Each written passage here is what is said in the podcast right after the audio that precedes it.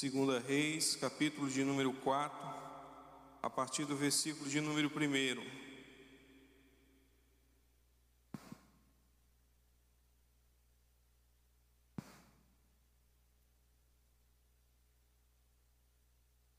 E como dizia e diz Roberto Carlos, né?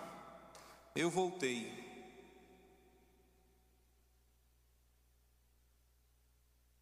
Vocês pensaram que eu ia, mas eu voltei, viu? Como diz o Matuto, nós fumos, mas nós voltamos, né? Voltamos. E eu estou aqui para agradecer as orações dos irmãos, né? Não tinha, na verdade, no meu coração nenhum medo, porque eu sabia para onde é que eu ia. Na verdade, eu só tinha uma recomendação eu liguei para um irmão meu e eu disse: Meu irmão, é o seguinte: se eu morrer primeiro, você ora para Deus levar a viúva também. Porque eu não consigo ficar sozinho lá no, lá no céu. Então, manda ela para eu fazer companhia, para não deixar nada aqui. Meus queridos irmãos, vamos nessa manhã fazer uma leitura que Deus colocou essa palavra no meu coração. Hoje é um dia especial, um dia das mães, né? Apesar de que a gente diz assim, feliz dia da mãe, né? Feliz dias das mães, mãe não, das mães, né? Que é mais de uma, mas esse dia é um dia especial e Deus colocou uma palavra no meu coração para compartilhar com vocês. E esse texto se encontra em 2 Reis, capítulo número 4, a partir do versículo 1 que diz assim: E uma mulher das mulheres dos filhos dos profetas clamou a Eliseu, dizendo: Meu marido, teu servo, morreu, e tu sabes que o teu servo temia ao Senhor, e veio o credor a levar-me os meus dois filhos para serem servos. E Eliseu lhe disse: Que te hei de eu fazer? Declara-me que é o que tens em casa. E ela disse: Tua serva não tem nada em casa, senão uma botija de azeite. Então disse ele: Vai, pede para ti vasos emprestados a todos os teus vizinhos, vasos vazios, não poucos. Então entra e fecha a porta sobre ti e sobre os teus filhos, e deita o azeite em todos aqueles vasos, e põe à parte o que estiver cheio. Partiu, pois, dele e fechou a porta sobre si e sobre os seus filhos, e ele lhes traziam as, os vasos e ela os enchia. E sucedeu que, cheios que foram os vasos, disse a seu filho: Traz-me ainda um vaso. Porém ele lhe disse: Não há mais vaso nenhum. Então o azeite parou. Então veio ela e o fez saber ao homem de Deus. E disse ele: Vai, vende o azeite e paga a tua dívida e tu e teus filhos vivei do resto. Amém? Meus queridos irmãos, Deus colocou essa palavra no meu coração, nesse dia, no Dia das Mães, para falar de uma mãe que tem algumas características, algumas particularidades que ela, de certa forma, encontra nos dias de hoje muitas mães vivendo nessa mesma circunstância. O texto se trata de a história de uma viúva. E olha só que interessante, eu descobri por mim mesmo que toda viúva um dia foi casada. Olha só que coisa interessante, né? Dificilmente vocês saberiam disso se eu não informasse. Então eu estudei bastante para dizer isso, chegar a essa conclusão que toda viúva um dia foi casada. Apesar de que nem todo mundo gosta de casamento, mas tem pessoas que gostam. Eu digo que tem gente que não gosta de casamento porque eu me lembro de um humorista chamado. Agora me, me fugiu a. João Cláudio. João Cláudio é um humorista lá do Piauí. E aí ele disse que o sobrinho dele perguntou a ele: Tio João Cláudio, casar é bom? E ele disse: Meu filho, casar é bom. Agora morrer queimado é muito melhor. Tem gente que não gosta de se casar. E aí tem gente que prefere a morte do que estar tá casado. Já tem outros que têm o interesse de se casar. Essa viúva um dia foi casada. E como toda mulher que tem e que almeja ter um relacionamento, um casamento, algumas também desejam ter o filho, não é? Que é uma forma de concretizar esse amor de maneira prática, de maneira objetiva na vida, na realidade. E essa mulher ela tinha filhos. E o marido dela era um dos discípulos dos profetas. Os irmãos sabem que naqueles dias, nos dias de Eliseu, e também já nos dias de Elias, existia uma escola de profetas, uma escola que teria sido fundada por Samuel. E essa escola gerou alguns profetas. A gente não tem muitas informações, mas se é uma escola de profetas, provavelmente gerou profetas. Porque não tem como ser uma escola de profetas sem ter profeta. Elias e Eliseu eram profetas, e eles sempre tinham ao lado deles pessoas que os ajudavam. Então, tanto Elias como Eliseu, o próprio Eliseu um dia foi discípulo de Elias, caminhou com Elias, e sobre a vida de Eliseu havia uma promessa, na verdade havia duas promessas. Uma delas era que Eliseu seria o sucessor de Elias. E a segunda promessa é aquela que ele buscou diretamente com Elias e pediu a ele uma porção dobrada do poder que havia sobre a vida do profeta Elias. O profeta Elias disse que aquilo não lhe cabia, não era da sua alçada, ele não tinha essa autonomia. Mas se Eliseu estivesse junto a ele, no momento em que Deus o trouxesse para si, ele receberia o que ele estava pedindo. E assim foi feito. Eliseu estava junto de Elias quando ele subiu em um redemoinho numa carruagem de fogo. E a Bíblia diz que ele recebeu uma porção dobrada e fez coisas maiores e mais do que o próprio Elias. E aí, se você prestar atenção, a narrativa de Segunda Reis, ela faz um paralelo. Ela conta os milagres que Elias realizou e se você prestar atenção, quando Eliseu começa a dar início aos seus milagres, os milagres de Eliseu também estão quase que numa mesma escala, para demonstrar que o que Elias fez, Eliseu também fez. Por exemplo, esse texto que nós lemos hoje, a gente vê também na vida de Elias. Elias também multiplicou o azeite e a farinha da viúva. Eliseu também faz o mesmo milagre.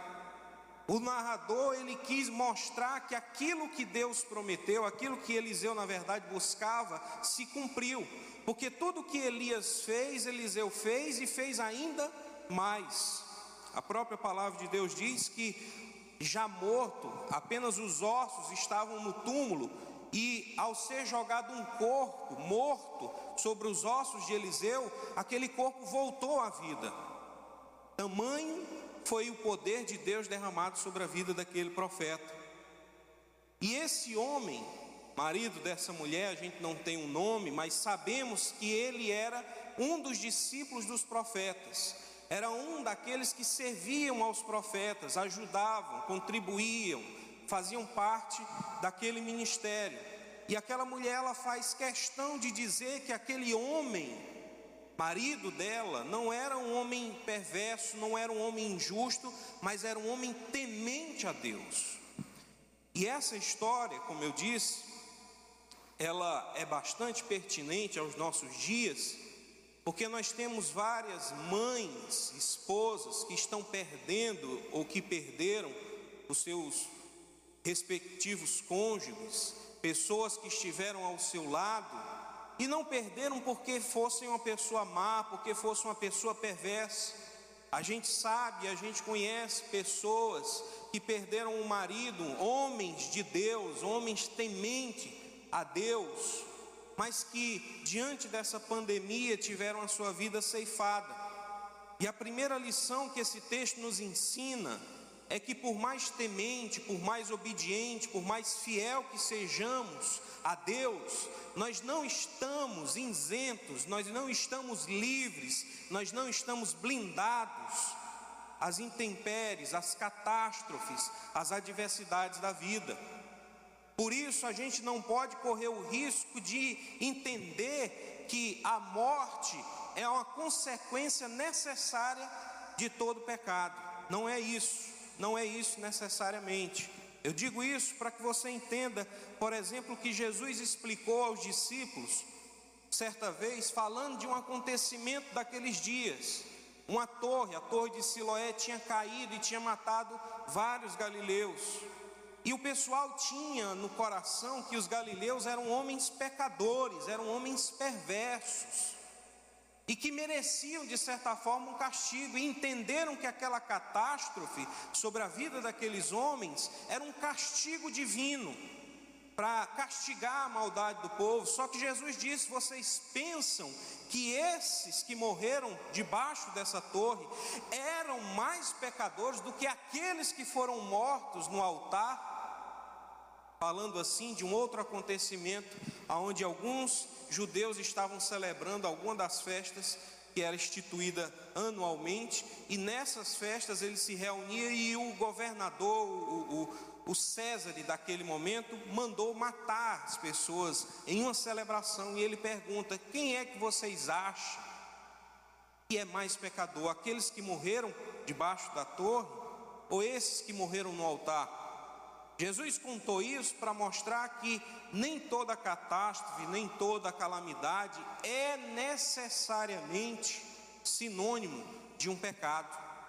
Não quer dizer que Fulano morreu porque estava em pecado e Deus castigou ele com a morte. Eu conheço, vocês conhecem também, muitos homens de Deus e mulheres também, que nessa pandemia vieram a falecer. E não vieram a falecer porque estavam em dívida com Deus, ou porque tinham um pecado, ou porque tinha que ser castigado por algum pecado que eles fizeram, mas porque foi da vontade de Deus que isso acontecesse. Foi da vontade de Deus que isso fosse permitido acontecer. Isso tudo porque Deus tem um projeto e um propósito em todas as coisas. Eu falava ontem com alguns irmãos, nós tratávamos sobre a questão da soberania de Deus. E quando nós dizemos que Deus ele é soberano, nós estamos afirmando que Deus tem todo o poder. E tendo todo o poder, ele também tem a prerrogativa de fazer aquilo que lhe apraz, aquilo que ele quer. Então eu pergunto, que Ele é soberano, todos nós concordamos, mas eu pergunto até que ponto você reconhece a soberania de Deus? Até que ponto você aceita a soberania de Deus? Você aceita a soberania de Deus quando Deus soberanamente te escolhe para exercer um cargo público? Você aceita a soberania de Deus quando Ele castiga aqueles que te ofendem, que te maltrataram que te perseguem. Você aceita a soberania de Deus quando Ele castiga os maus. Mas a pergunta é: você aceita a soberania de Deus também quando Ele tira, por exemplo, a vida de um justo? Quando Ele traz para si alguém que nós amamos? Você aceita a soberania de Deus se Deus hoje decidir tirar tudo que você tem e deixar você como ele deixou Jó? Até que ponto nós estamos dispostos a aceitar a soberania de Deus?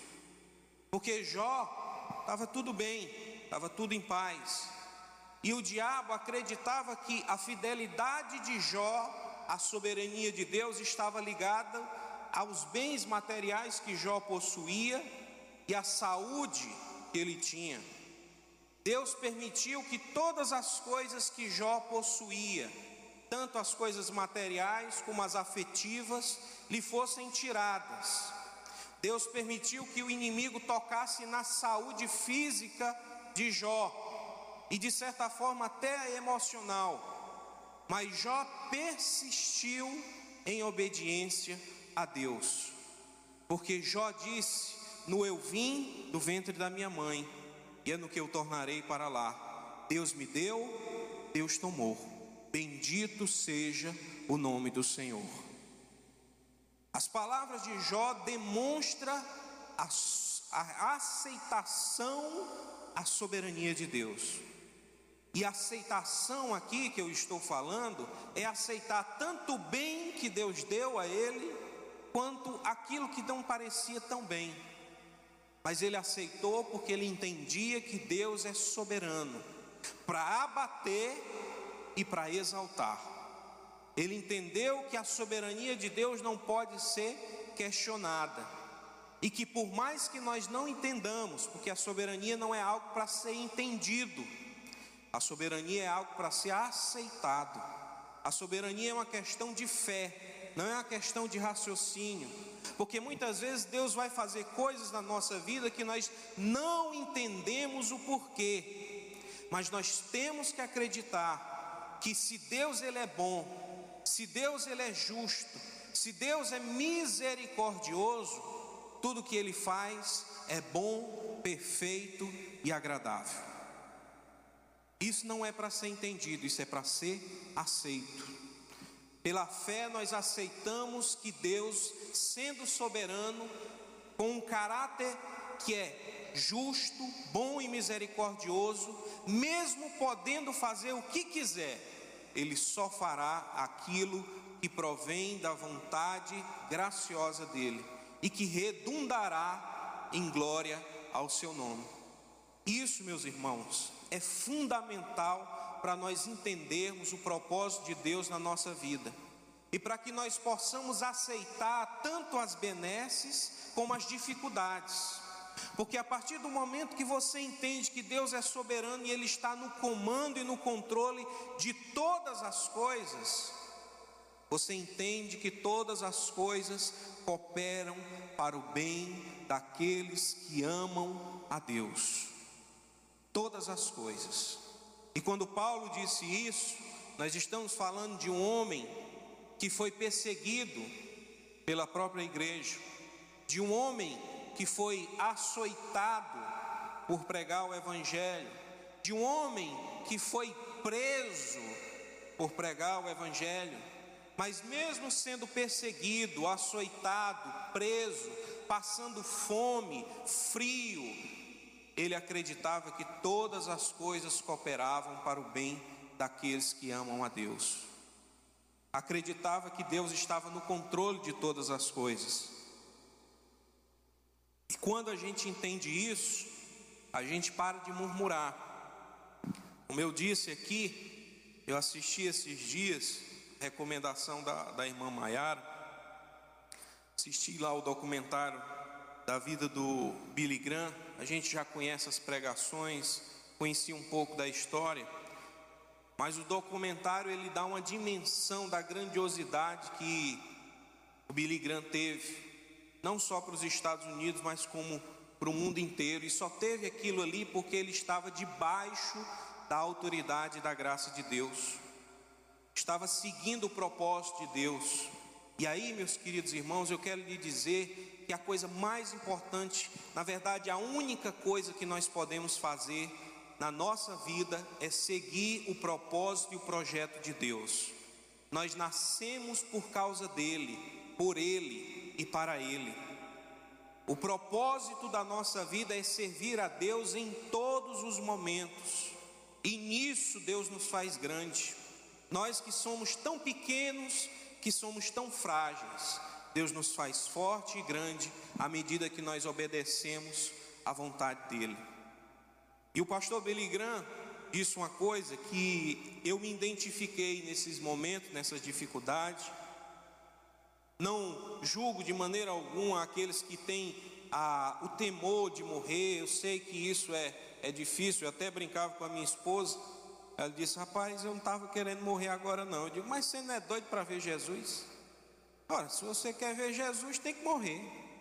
Não quer Não, mas eu não queria morrer agora, não. Eu digo: Pois eu estou preparado. Na hora que ele quiser chamar, não estou não tô devendo a ninguém.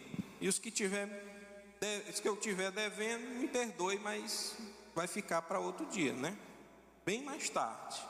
Então, não tinha muito medo por causa da certeza do coração. Isso não é presunção, não.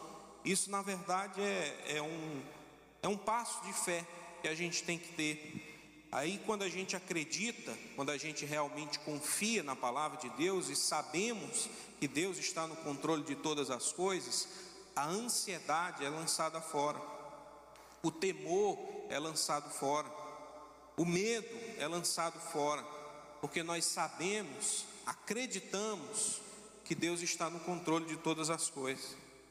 E quando perguntaram ao pastor Billy Graham se ele tinha medo da morte ou o que é que ele achava da morte, ele disse que não tinha medo nenhum da morte, muito pelo contrário, ele ansiava pelo dia da morte, porque era um momento que ele ia se encontrar com o seu Criador, ele ia se encontrar com Jesus, e é o que ele mais queria em toda a sua vida. Então não tinha medo, não tinha temor, tinha anseio. Para ele, a morte não é algo a ser temido, é algo a ser esperado com desejo, até de certa forma. Não para aqueles que estão longe do Evangelho, mas para aqueles que estão afincados, vivos perante o trono de Deus. Para esses que estão perto de Deus, que estão em obediência ao Senhor, a morte não é o fim, é apenas uma passagem. Porque, como diz a palavra de Deus, aqueles que creem no Senhor não passarão por juízo, não verão a morte, mas já passaram do juízo para a vida eterna. Eu digo tudo isso, meus irmãos, falando sobre soberania, porque essa mulher, no texto que nós lemos nessa manhã, em nenhum momento questionou o porquê que o seu marido, um homem temente a Deus, que servia aos profetas, morreu. Ela não perguntou por isso. Ela não chegou a Eliseu e perguntou: Eliseu, por que que meu marido, que era um homem temente a Deus, que servia a vocês, por que que ele morreu? Não, ele não fez isso. Ela aceitou, ela aceitou porque ela entende que a soberania de Deus é superior a qualquer desejo humano. Ela entende que, mesmo sem saber o porquê, ela acredita que o propósito de Deus é maior sobre todas as coisas. E aí ela procura o homem de Deus para ajudá-la numa situação difícil. Por isso que eu disse que essa mensagem é uma mensagem pertinente para as muitas mães que hoje estão sofrendo com a perda do seu marido e que ficaram com a responsabilidade do cuidado dos filhos, que ficaram com a responsabilidade com o cuidado das coisas do lar e às vezes até do comércio que o marido deixou. E aqui nós percebemos que essa mulher ela tinha uma angústia. Qual era a angústia dela? Havia uma dívida. Havia uma dívida e o credor, o cobrador, foi lá para resgatar essa dívida. E essa dívida era tão grande que nada poderia pagar a não ser o serviço das, dos próprios filhos dela. Ela teria que dar os filhos como escravos para trabalhar a fim de pagar a dívida que havia adquirido. Só que essa mulher ela nos ensina uma coisa também muito importante. Além dela nos ensinar a aceitar a soberania de Deus, ela também nos ensina que a mãe não desiste do filho que tem. A verdadeira mãe não pode abandonar os filhos. Aquela mulher poderia ter deixado passar ela poderia ter entregado os filhos como pagamento da dívida, afinal de contas, ela não tinha nenhum recurso financeiro, nem de outra natureza para pagar, então a coisa mais lógica, mais fácil era entregar os filhos como escravos, para serem levados como escravos para trabalharem a fim de pagar esta dívida. Mas essa mulher, mesmo sendo viúva, mesmo não tendo recursos financeiros, não abriu mão dos seus filhos. E aqui, meus irmãos, nós temos uma lição muito importante, não só para as mães, mas eu também estendo aos pais. Nós não podemos abandonar os nossos filhos, nós não podemos abrir mão dos nossos filhos. E quando eu falo em abrir mão, não é que alguém vai vir pegá-los para levar para trabalhar como escravo. Eu estou falando de um outro tipo de escravidão que existe no mundo de hoje. Não abandone o seu filho ao mundo, à vida secular. Tem pai, tem mãe que seculariza o ensino do filho.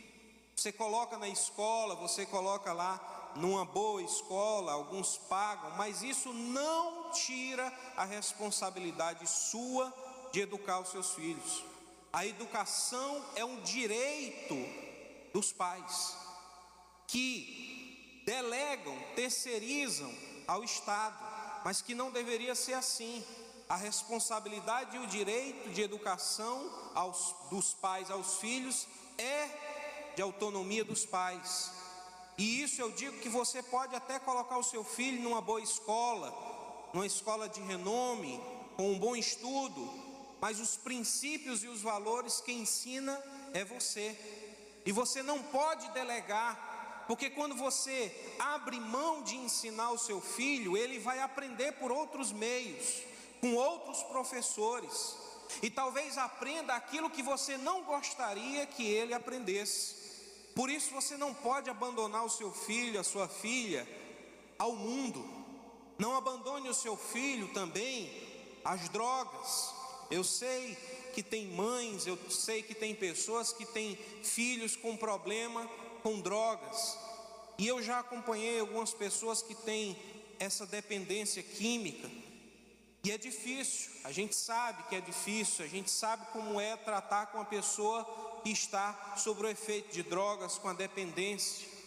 Mas eu digo a você, mãe, que é mãe, que foi vocacionada, porque ser mãe é um propósito de Deus, ser mãe é uma bênção de Deus, ser mãe é um projeto de Deus que Deus dá a poucas.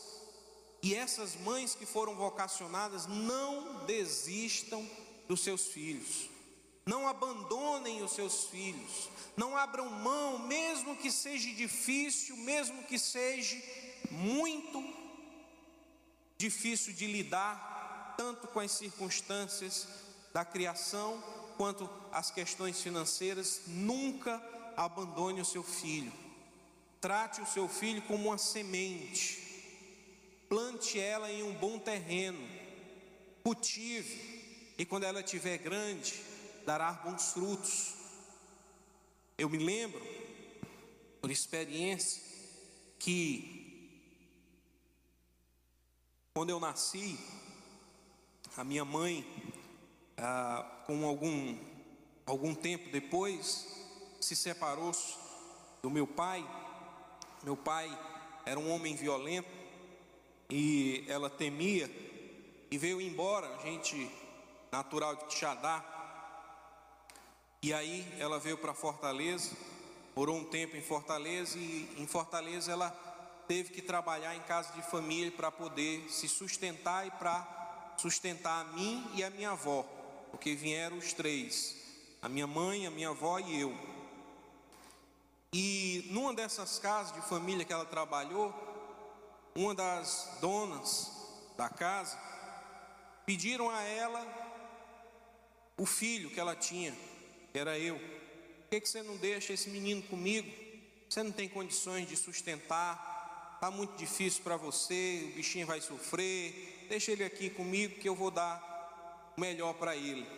Minha mãe sabia da dificuldade, só ela trabalhava, tinha minha avó que precisava de cuidado, tinha eu, muito novo ainda, não tinha outra pessoa, Fortaleza muito grande, só elas três ali vivendo de aluguel vivendo com aquele saláriozinho que não era nem um salário, era só alguma ajuda que recebia nessa, nesse trabalho de doméstica. Ela sabia das dificuldades e ela disse que até sentiu no coração de dar, não porque não me amasse, mas porque acreditava que aquela mulher com certeza poderia dar uma vida muito melhor do que ela poderia ter me dado. Tinha mais recursos, tinha mais dinheiro, tinha mais situação financeira muito mais favorável. Mas aquela mulher pediu e a minha mãe pensou, parou um momento e tudo. E por mais que ela entendesse racionalmente que aquela talvez fosse a melhor escolha a ser tomada, ela decidiu continuar com o filho e acreditar que Deus daria condições para que ela pudesse sustentar o filho dela. E se hoje eu estou aqui, devo a minha mãe, que não me abandonou, que não me desprezou. Eu sei que tem muitos irmãos que às vezes têm mágoa do pai, da mãe, por algum erro que o pai e a mãe fez. Mas eu quero lhe dar um conselho, conselho de amigo, se você quiser continuar a sua vida de maneira livre, leve, perdoe o seu pai, perdoe a sua mãe. Porque se você não é, um dia você será um pai, uma mãe, e você verá as dificuldades que a gente sofre para ter o filho nos caminhos do Senhor. Por isso eu digo, por mais duro que seja a caminhada, não desista do seu filho. Essa mulher mostrou a fidelidade que ela tinha a Deus e a fidelidade que ela tinha aos filhos, não abriu mão dos seus filhos. E a fidelidade da mãe é tão forte, tão forte, que a Bíblia diz que Deus compara a sua fidelidade a algo até superior. Não encontrando outra comparação, a palavra de Deus diz que o Senhor diz em Sua palavra: ainda que a mãe se esqueça do filho que ainda mama, eu todavia não me esquecerei de ti. Deus não tinha como comparar a sua fidelidade a outra coisa senão ao amor da mãe que cuida e amamenta do seu próprio filho. O texto não diz que essa mãe abandona, ele diz que ainda que ela abandonasse, ou seja, algo que não é natural. Mas ainda que ela abandonasse, todavia o Senhor não nos abandona. E essa mulher tinha essa fé, acreditava que Deus estava no controle de todas as coisas e que Ele era poderoso para livrá-la de todo mal. É por isso que aquela mulher, mesmo podendo, e aqui nós temos uma terceira lição que essa mulher nos ensina, ela poderia ter buscado um novo casamento, um novo relacionamento, isso era legítimo, a lei permitia, afinal de contas, a lei dizia que a mulher está ligada ao seu esposo até que ele morra. Morrendo o marido, ela está desobrigada para com o marido e poderá se casar com outro.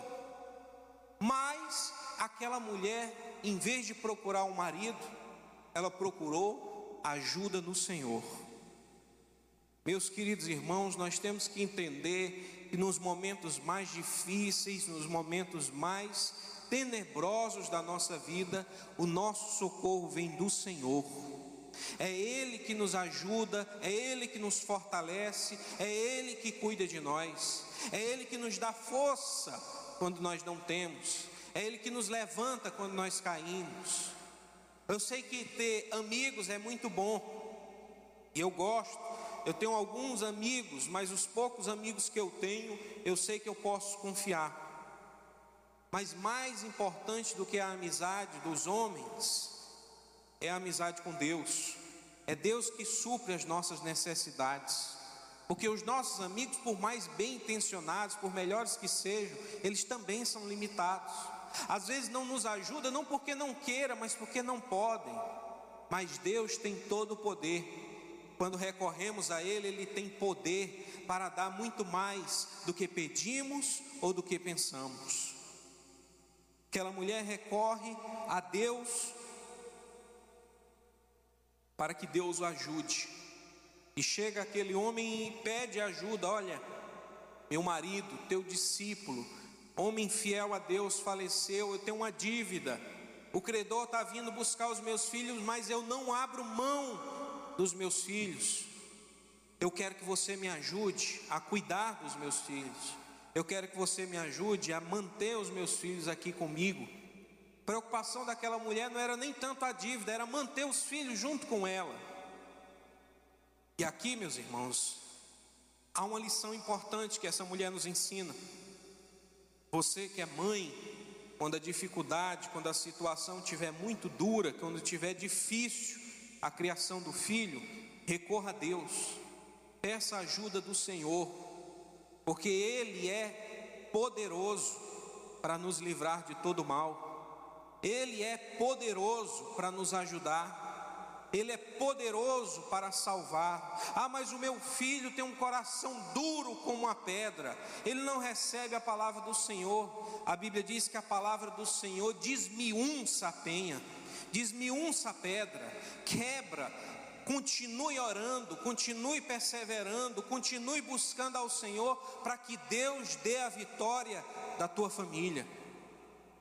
Não abra mão dos seus filhos, não abra mão daquilo que Deus colocou nas tuas mãos, porque a Bíblia diz que os filhos são como um tesouro que Deus nos dá. Nós herdamos, é a herança do Senhor. Então não abra mão da herança que Deus te deu. A Bíblia aqui nos ensina também algo muito importante: aquela mulher tinha apenas uma botija com um pouco de azeite, era a única coisa que ainda lhe restava.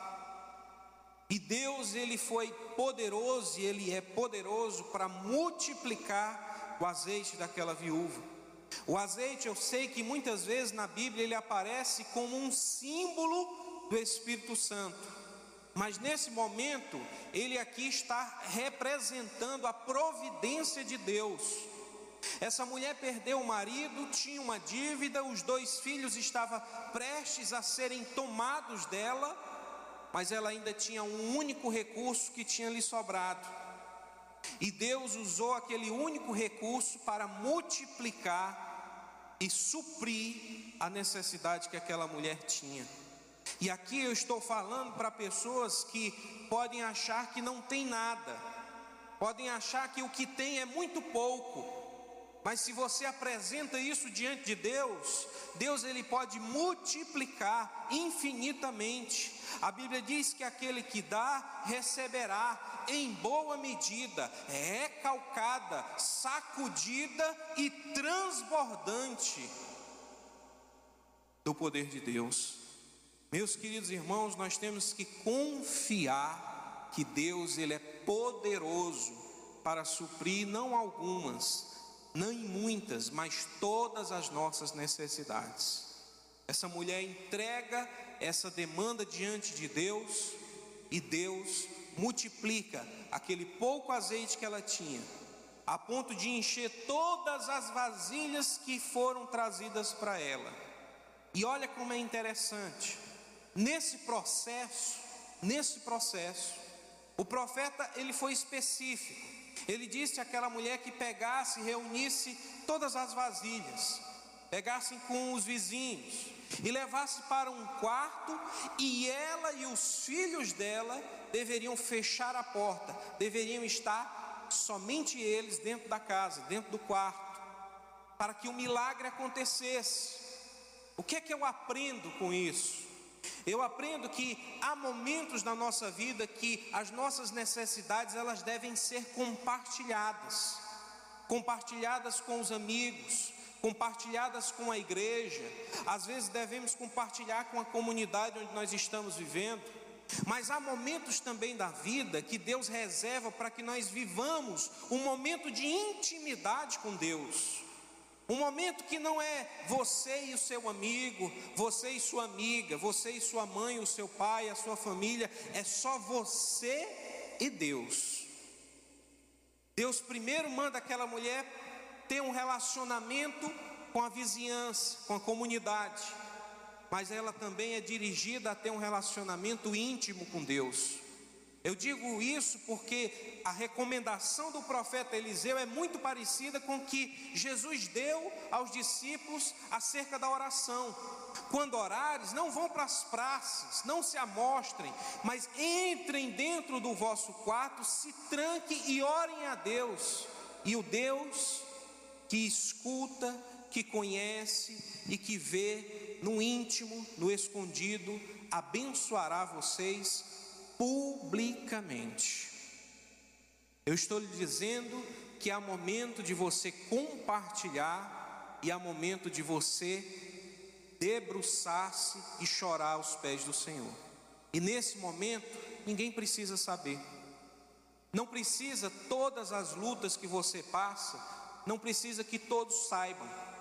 Há lutas que precisam ser compartilhadas.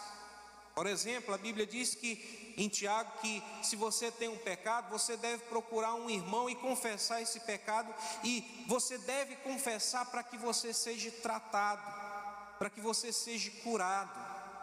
Mas há também lutas que são próprias, íntimas, suas, que o seu marido não precisa saber, que o seu filho não precisa saber, que a vizinhança não precisa saber, é só você e Deus. E aí a promessa de Deus é que aquele que ora em secreto recebe a recompensa em público. Talvez ninguém esteja vendo, talvez ninguém conheça a luta que você está passando, a dificuldade que você está enfrentando. É só você e Deus, é só você na sua intimidade com Deus.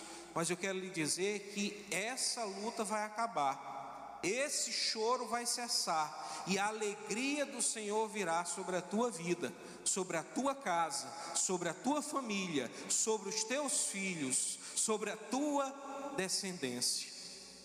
Ora ao Senhor no oculto, ele vai te recompensar em público.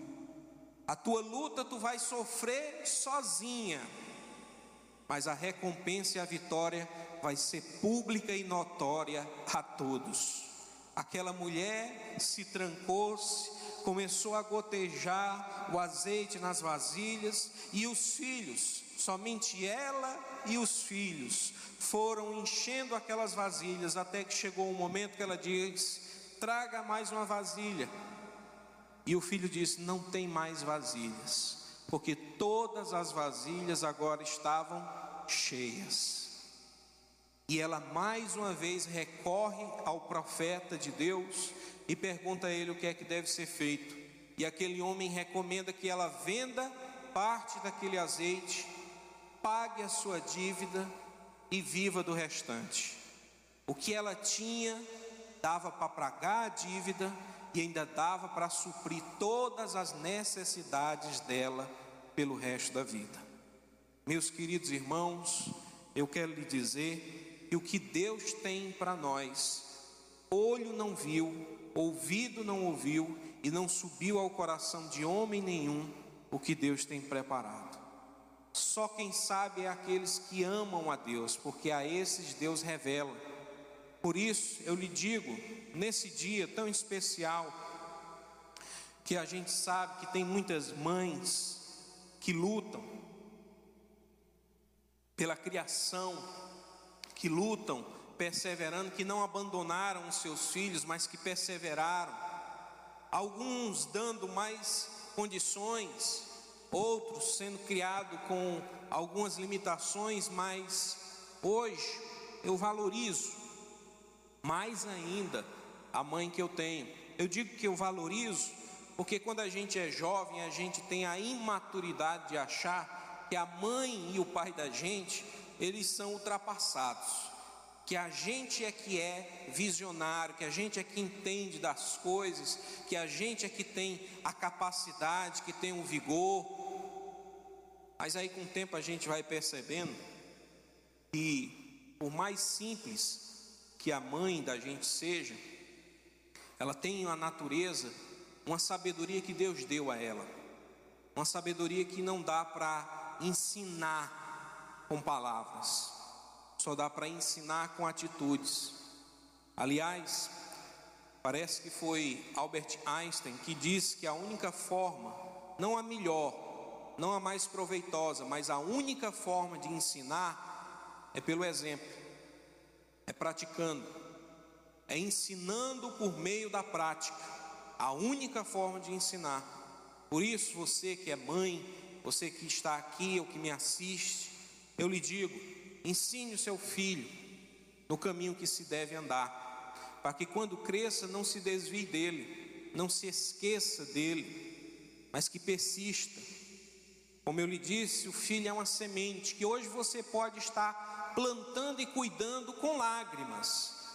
Mas, como diz a palavra de Deus, aqueles que semeiam com lágrimas, com alegria ceifarão, voltarão com seus molhos, os seus feixes, alegres e regozijantes no Senhor. Persevere, confie no Senhor e acredite que Deus ele é poderoso para suprir todas as nossas necessidades. Por isso, nesse dia, eu deixo aqui o meu feliz Dia das Mães a todas as mães que perseveram e que trabalham lutando para que o seu filho, que os seus filhos continuem no caminho do Senhor. A você, minha irmã, mulher de força, mulher de vigor, eu quero lhe dizer que Deus há de recompensar todo o seu esforço em grande glória e poder. Feliz Dia das Mães. Amém.